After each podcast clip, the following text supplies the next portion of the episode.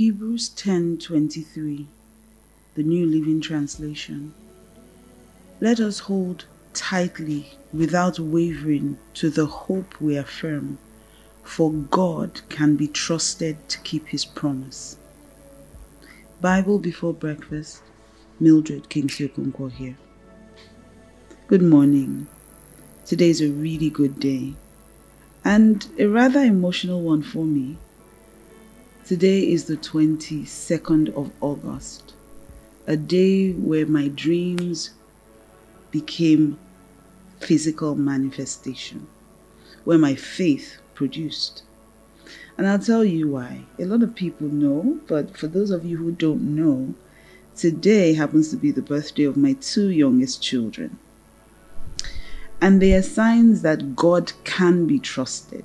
They are the proof that God can be trusted. Now, today I may be talking to those who are believing God for something. And I have addressed over time that sometimes that is the issue that you are believing, not that you believe. But that is a message for another day. So let's focus on what I'm really here to talk about today. I'm here to remind you of the faithfulness of God. I'm here to remind you today and possibly even this week that we serve a God who can be trusted to keep his promise. Anytime God promises you something, you can rest on it. Especially because everything seems to be failing in the world today. No matter where you put your faith, it seems like it's falling. If it is the economy of the world, it looks like it's failing. If it is your friends and family, they'll definitely do something to hurt you at some point. But God says that we should hold tightly. Some other versions say, hold unswervingly. Some say, let us hold resolutely to the hope we profess, to the confession of our hope without wavering to the hope that we affirm. So, that thing that you've been saying you really want, that thing that you've prayed about, you've asked God for, that thing that you've said, no matter what, I know God will give it to me. God is saying to remind you that just because you haven't seen it doesn't mean you should let go of what you're hoping for. You see, hope is a very powerful force if you don't have hope, then you really wouldn't get the faith for that thing you hope for because it starts with hope and then faith gives substance to your hope and then you get your manifestation. So many years ago, as a young girl, I was about 16 years old, so probably 1995, if I remember correctly. I had just gotten into university. And then I started having different health complications. And I went to the hospital, and the doctors diagnosed me with polycystic ovarian syndrome. And then they I had I had quite some unexplained uterine bleed, and they just couldn't trace it. But one of the things that stood out for me, apart from everything else, was the fact that the doctor said to me, You may never be able to have a child. And from that point on, it became a seed that started to grow. And you see, positive things happen the same way negative things happen. So, the same way that seed was planted in my heart that you may never be able to have a child. And the doctor, take note, said may. He didn't say will, because you true they are not God. He said you may never be able to have a child. He said because that's one of the symptoms of this condition. Now, it became a seed in my heart. And every time I went to a different doctor for a second opinion, they confirmed it. In fact, one doctor said to me, You may be able to have a child, but with medical intervention. So let's thank God for medicine. And so there was a little glimmer of hope, but the not having a child sounded louder. So it became a fear. And like Job said, the thing I feared the most came upon me because when I met this amazing young man who wanted to marry me, all I could think was, I won't be able to give him a child. And apart from thinking it, of course, my body was giving me symptoms to encourage that thought pattern.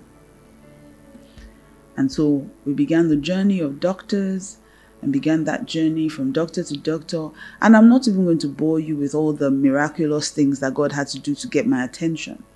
I'm just going to give you the two major promises. And I mean, there were a lot of promises, but the two major promises that stood out for me that got my attention. Those were the things that made me begin to think that maybe I should listen more to God than the voices of the doctors and other human beings.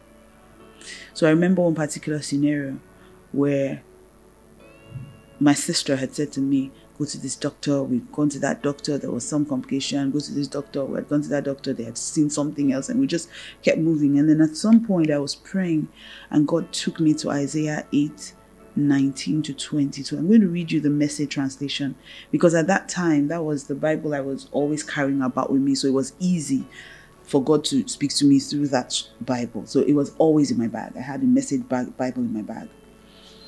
And he said to me, verse 19 When people tell you, try out the fortune tellers, consult the spiritualists, why not tap into the spirit world? Get in touch with the dead. Tell them, no, we're going to study the scriptures. People who try the other ways get nowhere, a dead end.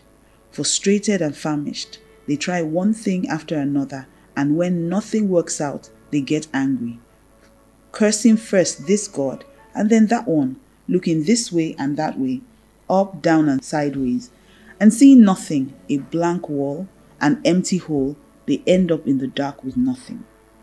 Now, this was the full scripture God gave me, but I couldn't shake that I had never seen it before then.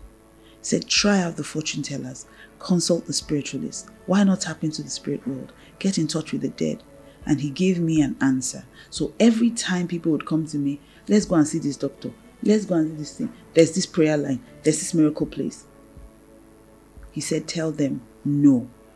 We're going to study the scriptures because people who try the other ways get nowhere, a dead end.